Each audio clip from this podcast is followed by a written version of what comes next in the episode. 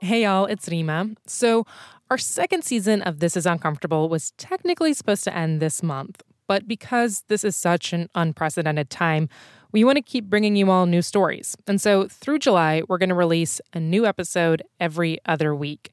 And that'll officially kick off on June 4th, which is next Thursday. But in the meantime, I wanted to share an episode from another Marketplace podcast called The Uncertain Hour.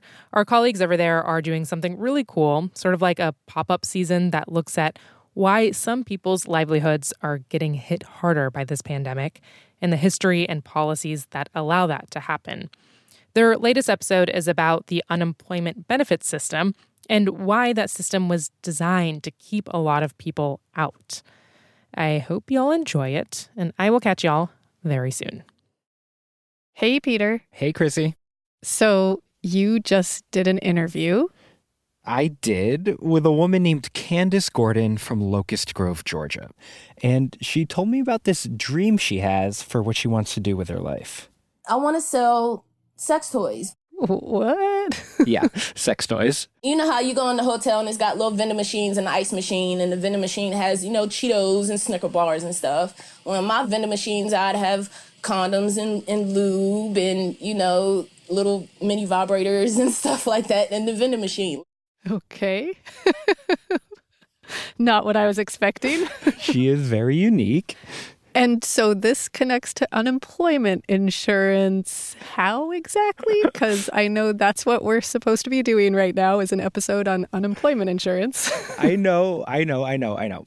The reason I originally called up Candace was because on Twitter she was tweeting all about unemployment. So here's her backstory. She's a single mom with three daughters, one in elementary and two in high school. Money's always been a bit tight. So, until her sex toy vending machine empire gets off the ground, Candace has been waiting tables at Denny's and dealing with impatient customers.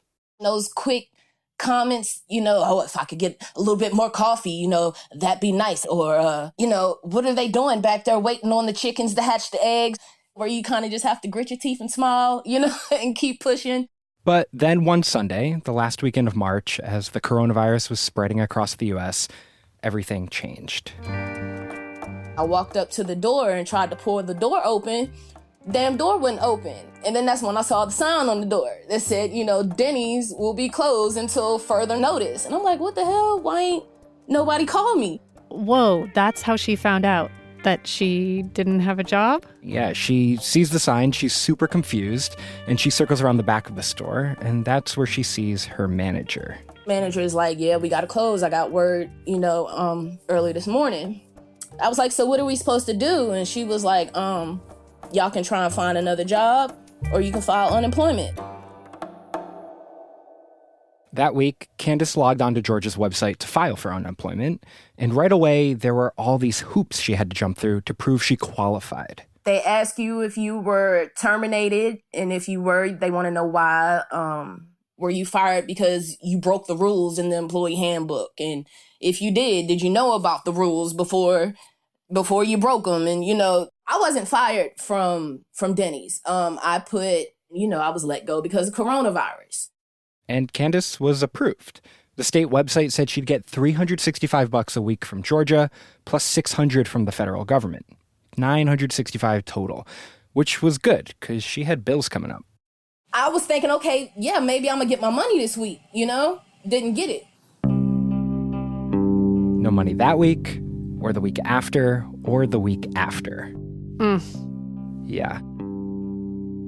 And she wasn't getting any answers from the Georgia Department of Labor. I call them literally 50 times a day. And the line is busy every time. Or it'll pick up and immediately hang up on you. Every time. When Candace and I talked, it had been over a month since she'd been approved for unemployment benefits, but no money. My rent's due. It wouldn't bother me as much sitting in this house if I knew that my bills were paid. Right. But I can't sit and do nothing comfortably wondering, you know, damn, when are my lights going to get cut off? You know, when they going to come and pick up my car because I can't pay the damn note? Like, why is it so hard for me to get my money? Why is it so hard for people to get their money? It's a question that people are asking about unemployment benefits a lot right now. But there's also a related question that we want to talk about on this episode about how hard it is to get unemployment benefits, period. And that is a problem that's not unique to this pandemic. It goes way back to the whole way our system was built. Because unemployment insurance helps a lot of people, but from the start, it was meant to exclude a lot of people too.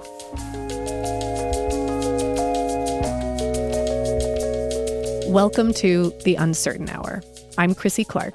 And I'm Peter Balonon Rosen. And right now, we're bringing you a sort of emergency pop up season to help make sense of this most uncertain hour we are in.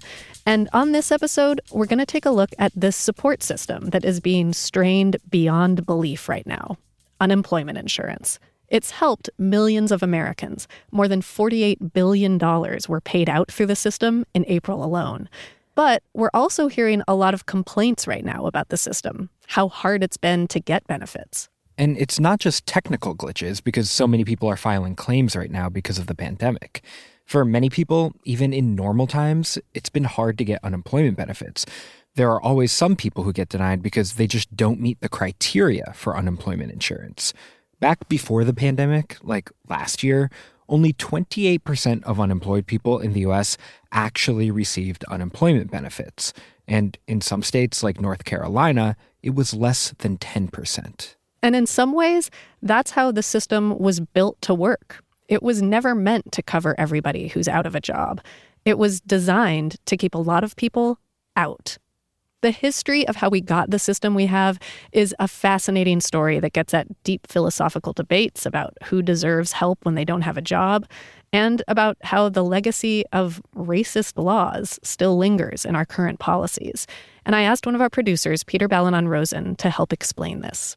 So, I guess let's start at the very beginning with the whole concept of being unemployed. Because before we invented unemployment insurance, we had to invent the basic idea of what it actually means to be unemployed. And that takes us to this guy. I'm Lawrence Katz. I'm a professor of economics at Harvard University, and I am sheltering at home in Cambridge, Massachusetts. And how has sheltering been going? Uh, it's been going fine, learning the world of Zoom virtual teaching, Zoom office hours, and Zoom interviews. Here we go. Peter and I hopped on a Zoom video call with Larry Katz to chat about unemployment. Larry, by the way, was also chief economist of the U.S. Department of Labor under Bill Clinton. And the thing he told me that kind of blew my mind was that even just the concept of being unemployed didn't really exist until the 1800s you know, in a largely agricultural economy, there had been depressions and panics, but there was more of a sense of work sharing, going back to the farm and doing other things and not the modern term unemployment. That really came up with the growth of, you know, a modern manufacturing sector and larger employers and mass layoffs. Are you sort of saying the idea was before the industrial economy, we weren't so tied necessarily to what companies were offering jobs? Yeah. So it was more of like a hustle. We right. could figure things out or go back to the farm. Yeah. I mean, people were thought of as self employed, running their own businesses. There were hard times when business was lower or better, and maybe we would provide some food or some support. But the notion of unemployment and that you might tide someone over until work returns really is a modern concept. Before in history, Larry says if you didn't have work, it was kind of seen as your fault that you weren't working hard enough to find a job. You weren't considered unemployed, you were considered idle, lazy, and not really deserving of help. And that idea of deciding who deserves help, that's going to be key to our story. Like super key. Because the idea that some people deserve help when they're out of a job and others don't is baked into the whole concept of who's considered unemployed, and eventually who gets to get government unemployment benefits, even today. So, back in the 1800s, if you were out of work, there were poorhouses and Oliver Twist's sort of charities where you could get reformed. But by the middle of the century, as an agrarian economy was rapidly transforming into an industrial capitalist economy, this guy you might have heard of, named Karl Marx, and his friend Friedrich Engels, they said often people were out of work not because they were lazy, but because capitalists like factory owners hired and fired workers based on how much profit they could make. That argument started to take hold when a recession hit in the 1890s and lots of people lost their jobs. And you start seeing mentions of the term unemployment, but we had no way of really measuring it. Fast forward a few decades, the Great Depression hits. Huge numbers of people are out of work, and the government decides to try to count how many people are unemployed. And that means it has to define unemployment. And we start seeing this division of people into two groups the ones that count as unemployed and the ones that don't. So, unemployment in the way we currently think about it is the state of not having a job but looking for a job. Like you actually contacted some employers, then you would be considered unemployed. And if you said, Well, I sat around and I read job ads, but I didn't contact anyone, you would not be considered unemployed. You'd be considered out of the labor force. Even under that narrow definition of unemployment, things were bad. As the Great Depression worsened and the unemployment rate ticked up to 23, 24%, that couldn't be ignored politicians had to do something. At the federal level, President Roosevelt, FDR, was a big believer in work. He thought people were better off working than getting cash for not working. So he thought the government should just straight up hire people. And we got the Civilian Conservation Corps, the Works Progress Administration. Employment has been provided for thousands of skilled and unskilled workers engaged in the preparation and equipment of parks and playgrounds. President Roosevelt makes his first tour of the Civilian Conservation Corps camps in the Shenandoah Valley. But this was the Great Depression. Historian Alice O'Connor from UC Santa Barbara says it was clear that FDR's work programs couldn't hire everyone who needed work. So he decided the government should go farther. To protect us against what FDR famously called the vicissitudes of this very unstable capitalist system. We can never insure 100% of the population against 100% of the hazards and vicissitudes of life, but we have tried to frame a law which will give some measure of protection to the average citizen and to his family against the loss of a job the other thing I should point to here is that there's a sea change in economic thinking at the time, embodied in the person of John Maynard Keynes. It is a wonderful thing for our businessmen and our manufacturers and our unemployed to taste hope again. And Keynesian economic thought essentially said it is in the interest of everybody that these newly unemployed workers have some cash so that they can not only feed themselves and keep their families going, but so that they actually can circulate money in the economy and get it going again. So, at FDR's urging, Congress passed the Social Security Act in 1935, which included not just the Social Security system for old people, but this other system designed to help unemployed people. You can actually hear FDR hyping it up during one of his fireside chats. The unemployment insurance part of the legislation will not only help to guard the individual in future periods of layoff against dependence upon relief, but it will, by sustaining the purchasing power of the nation, cushion the shock of economic distress. And Krissy, I will have you know that is super hype by 1930s politician standards. Back when Americans sounded like we had British accents. exactly. so here's a quick rundown of how the system that they landed on works, the system we basically still have today. Every state designs their own unemployment insurance system. The benefits are funded through a tax on employers, which goes into a trust fund just for unemployment insurance. And the more a company lays off people, the more that company gets taxed to a degree. Unemployment benefits are available to people for a set amount of time, but only if they lose their job through no fault of their own and can prove they're looking for new work. So it doesn't cover everyone who's out of a job. But even so, the creation of unemployment insurance was a huge deal. Let's pause for a second and think about what was accomplished here. For the very first time, our country had a system specifically designed to give cash payments to people who'd lost their jobs. And it wasn't a one off temporary relief measure like the Civilian Conservation Corps. This was a system designed to last for people who lost their jobs because their company went under, or I don't know, a pandemic happens. Sounds familiar. And that is kind of amazing. Here's economist Larry Katz. This was the, the foresight for today that we actually have an unemployment insurance system. If millions of people lose jobs, we can actually provide support to them. If we'd had to set up a new institution to do that, we would be even more distressed than we are today. It really has been there for millions of people. So, our unemployment insurance system has been kind of world changing for the people who can use it. But from its very creation, a lot of people have not been able to use it. And that had huge impacts too. More about that after a break.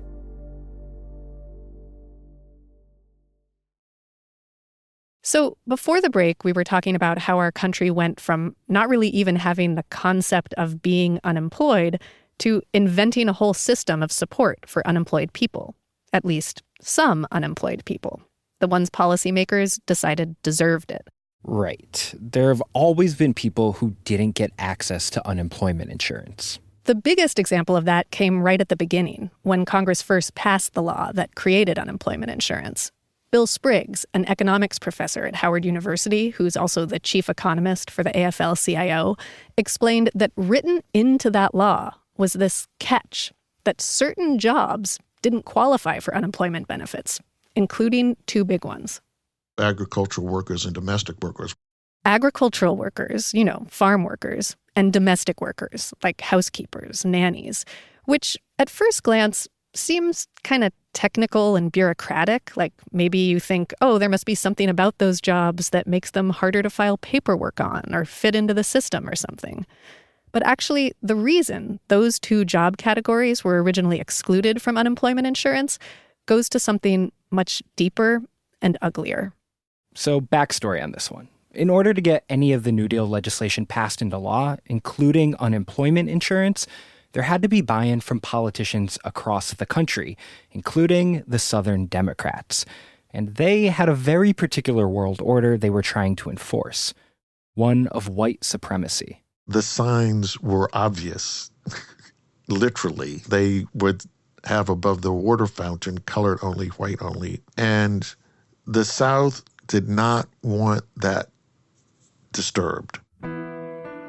And repeatedly throughout every piece of legislation in the New Deal, they tried their best to ensure that system would not be challenged. At first, in early New Deal legislation, way before we got to unemployment insurance, white Southern Democrats were really explicit about what they wanted to put into the laws.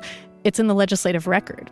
In one bill about allowing the president to regulate industries for fair wages, there, the white Southern Democrats pretty much just flat out said, we want most of this relief to go to white people. They wanted to have white wages and black wages. Like, really written out that way. Written out that way because that's how they operated in the South. That was quickly defeated because the, the Northern Democrats just weren't going to go for it. So the Northern Democrats in Congress made what's been called a devil's bargain. The compromise with them was okay, you can't say this only goes to white people. so the compromise is you can exclude certain occupations. That's okay. And we'll live with that. So we will exclude agricultural workers, we will exclude domestic workers. And it just so happened that workers with those jobs were disproportionately black, disproportionately women, and poor.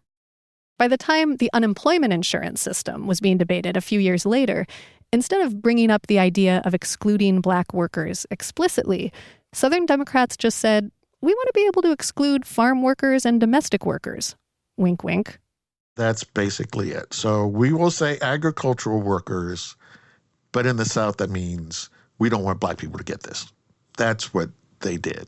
And just to play out why, historian Alice O'Connor's take is that it was also about keeping labor cheap. Like, say you owned a cotton farm and needed seasonal workers to come pick your cotton. If they get some money when they're not working, that might make them a little less desperate and give them a little more bargaining power to ask for higher wages the next season. This kind of protection, it empowers workers. It, it puts them in at least somewhat less dire circumstances such that they're not necessarily beholden to one local employer. From the moment farm workers and domestic workers were left out of unemployment insurance, civil rights and labor activists came out against that exclusion. And after decades of pressure, domestic workers and agricultural workers were brought into the fold in the 1970s. But even though those categories of jobs that had at one point been disproportionately jobs that black people had, even though those job categories were eventually included in unemployment benefits, the 40 years that those jobs were excluded left a lasting legacy of inequality. A generation of certain workers who didn't get the same safety nets that everyone else had. That had a huge impact on their ability to weather hard times, to build wealth, to climb up the economic ladder. And by the time farm workers and domestic workers were included in unemployment insurance, there were plenty of other ways that black people and other people of color were shut out of the system. And there still are. Because, yeah, the language of the law has changed, but we still see this idea that this is just for people who we think deserve it play out in just about everything the unemployment insurance system does. So, now we're going to talk about ways the state unemployment systems have kept people out in more recent times. For one, there are all these complicated eligibility requirements. Right. There's a lot of fine print. You have to show you lost your job through no fault of your own, that you're actively looking for work, you've had a stable work history, and you've made a minimum amount of money. Alice O'Connor, the historian, says that hits certain groups pretty hard. Non white workers are more likely to be part time employed. And because minority workers are more, more prone to precarious employment, they are, are, more likely not to be eligible in the first place for unemployment insurance. sounds like the people who are in the most precarious employment positions are the people who don't have access to unemployment insurance. That is exactly right. People who are in a precarious position have the least access to them.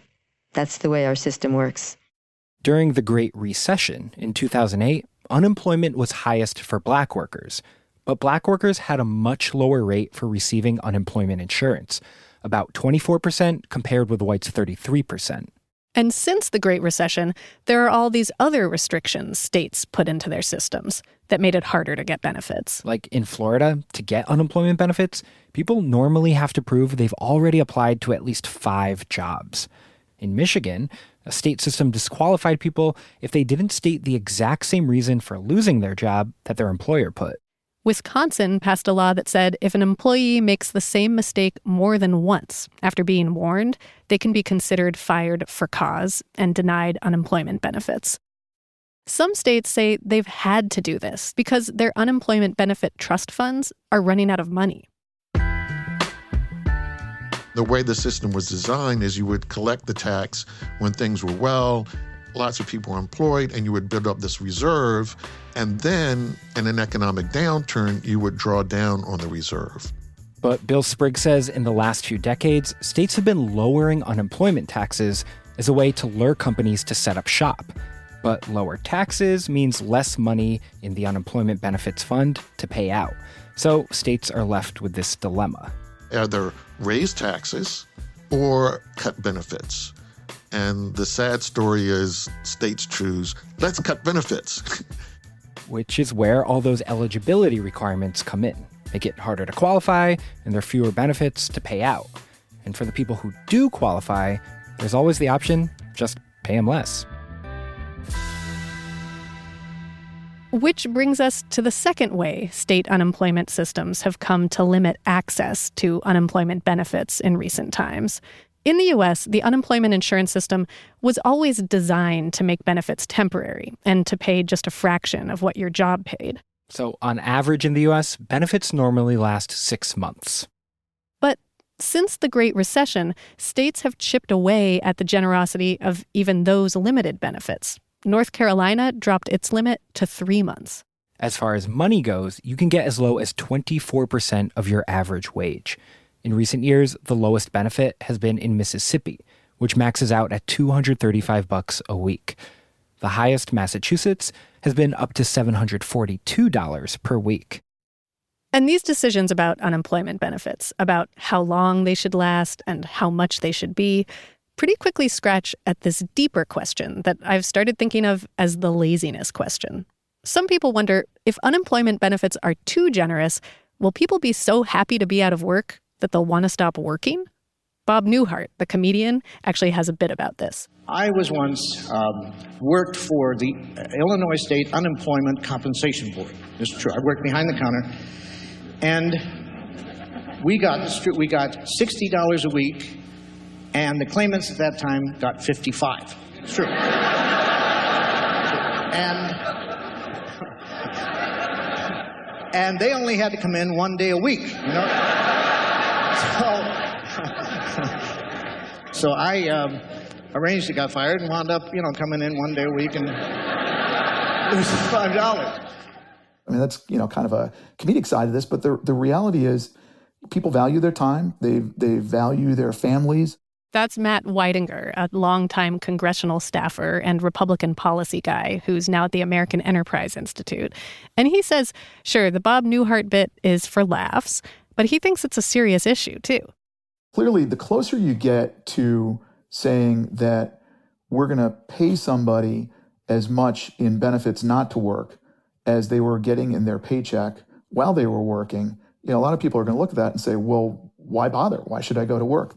Though, actually, even Matt says that given how our system works, fundamentally, at least in normal times, you know, people want to work and they want the security of work, which is a lot more secure than collecting unemployment benefits.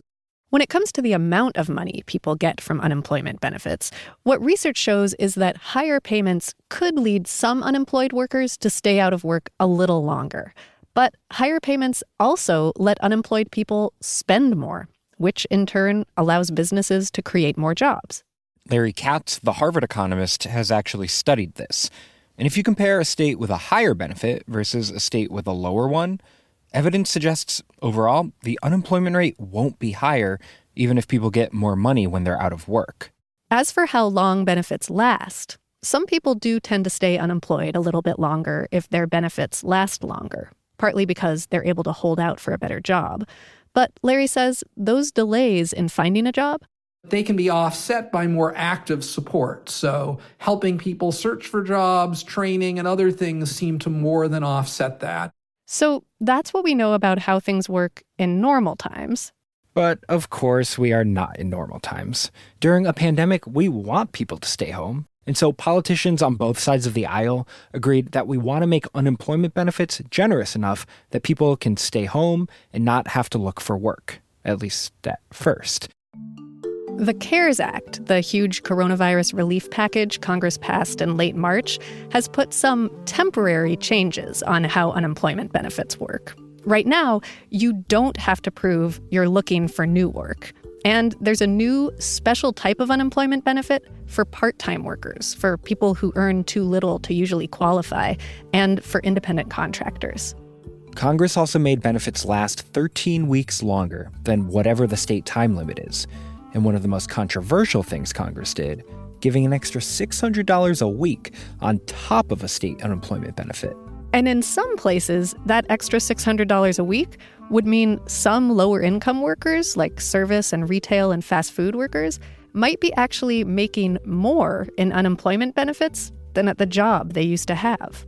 And that set up this big debate between Republicans and Democrats. Under this bill, as it's written now, the government will pay many Americans more to be on government assistance than they would make if they're working at their regular jobs. Oh my God! Imagine that. Somebody who's making 12 bucks an hour might be making a few bucks more for four months. Oh my word! Will the universe survive? Honestly, one of the most animated C SPAN clips around these days. But it turns out that yes, with that extra $600 from the feds, According to estimates from the University of Chicago, up to two thirds of people getting unemployment benefits could make more than they made on the job. And some folks, like Matt Weidinger, think that could put pressure on businesses to pay people more. You could look at the $600 as sort of a, a lever that's headed in that direction.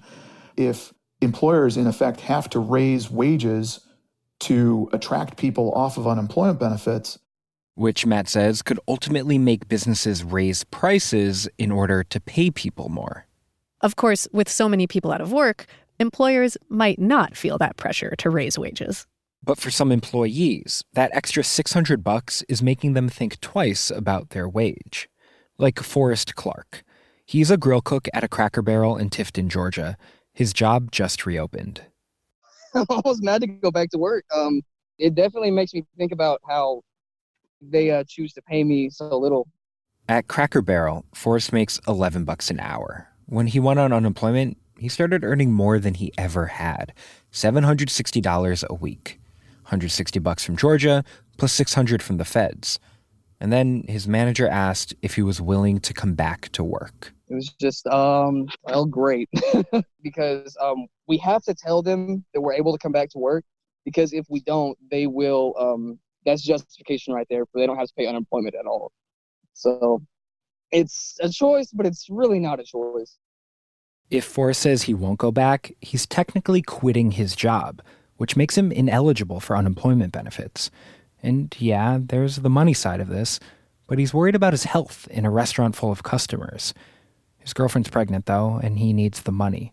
So he's going back and bringing his own mask. I feel like we're just kind of seen as disposable. We're just kind of like the lesser people. Meanwhile, states are doing some pretty aggressive things to make sure people like Forrest get back to work, even if they don't feel safe, or risk losing their unemployment benefits. States like Iowa have a form employers can fill out to report people who are claiming unemployment benefits after refusing to go back to their jobs. Nebraska said if your job's available but you keep claiming unemployment benefits, that could be considered fraud. South Carolina explicitly said workers can't get unemployment benefits if they choose not to work to avoid the virus or to take care of kids whose schools have been shut down. This could mean fewer people will be filing for unemployment benefits soon. That takes pressure off a state's unemployment trust fund and the cost to the states. But at the same time, it puts pressure on a lot of workers to have to decide between protecting their health and their livelihoods. As far as Candace Gordon, the would be sex toy entrepreneur who works at a Denny's in Georgia, last time I talked to her, she hadn't heard from Denny's whether they're reopening. She walked by the store recently. It was dark. Candace knows if they offer her her job back, she pretty much has to say yes. Yeah, I'm nervous about it and I'm and I'm scared about it, but I have no choice. I got to go out here. If I don't, then you know, I'm right back at square one. I'm in danger of, of losing everything again. You know, it's a catch 22.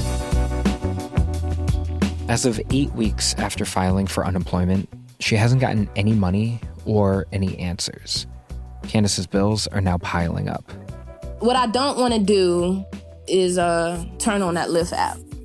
But if I don't hear anything, I'm going to drive Lyft because I have to I have to at least keep my phone on. Like how can I call for help if my phone's not on? So if if I have to get out here and get on this road, I'll do it. I'm terrified, but I'll do it if I have to. Cuz Candace has rent to pay. And for millions of Americans, paying for housing right now is creating problems of its own. Yet we're entering the COVID pandemic with the biggest wealth gap that our country has seen in a hundred years. And so, if you are literally living paycheck to paycheck, and then you lose that paycheck, and you have nothing to fall back on, then you are in a very, very dire um, situation indeed. More about that next time on The Uncertain Hour. Our producers are Peter Balonon Rosen, Chris Julin, and Caitlin Esch. Our editor is Catherine Winter. Our intern, Daniel Martinez. Our engineer is Daniel Ramirez. Our digital team is Tony Wagner and Erica Phillips. Sitara Nieves is the executive director of On Demand at Marketplace. Deborah Clark is the senior vice president and general manager. And I'm your host and Marketplace senior correspondent, Krissy Clark. This feels amazing being interviewed. I feel like Beyonce.